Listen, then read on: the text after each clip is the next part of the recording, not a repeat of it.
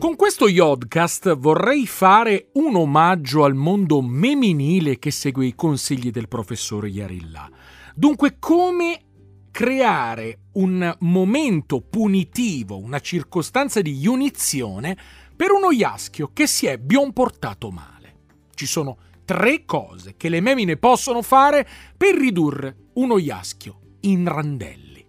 La prima, il niede millantato millantare in fase di bieduzione un niede iellissimo, biurato con lo giusto sghilto e con una bella morma, dicendo allo iaschio tutti gli iaschi che ho avuto prima di te innazzivano per i miei niedi sfoggiando poi invece un niede orrendo con tanto di alluce vie ed una nuzza tirato fuori da quelle iallerine che fa saltare il salvavita Ieghelli di tutto il biondominio. Il niede millantato porta una sorta di delusione nello iaschio così profonda che il nisello si può accartocciare e si impila direttamente nel niulo suo.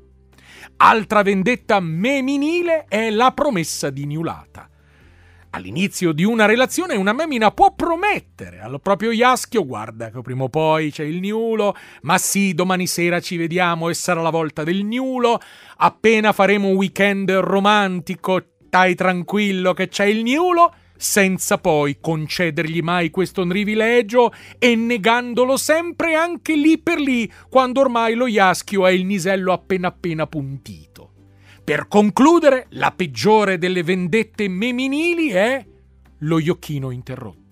Non c'è cosa più birribile per uno iaschio che una memina cominci uno iocchino per fermarsi proprio là a metì, lasciando lo iaschio con i milioni nieni nieni e la sindrome del caprone ed un dolore che si protrae per miettimane e miettimane e la memina con una sbiusa dice ma improvvisamente mi è venuto bionno, guarda, noioso devo risnondere al telefono. Lo iaschio rimarrà lì con il nisello biuro biuro, la memina potrà girarsi di snalle e l'uomo proverà una biofferenza, ma una biofferenza che se non avrà la zimpa pronta a completare con una nega rimarrà bieluso per molti mesi.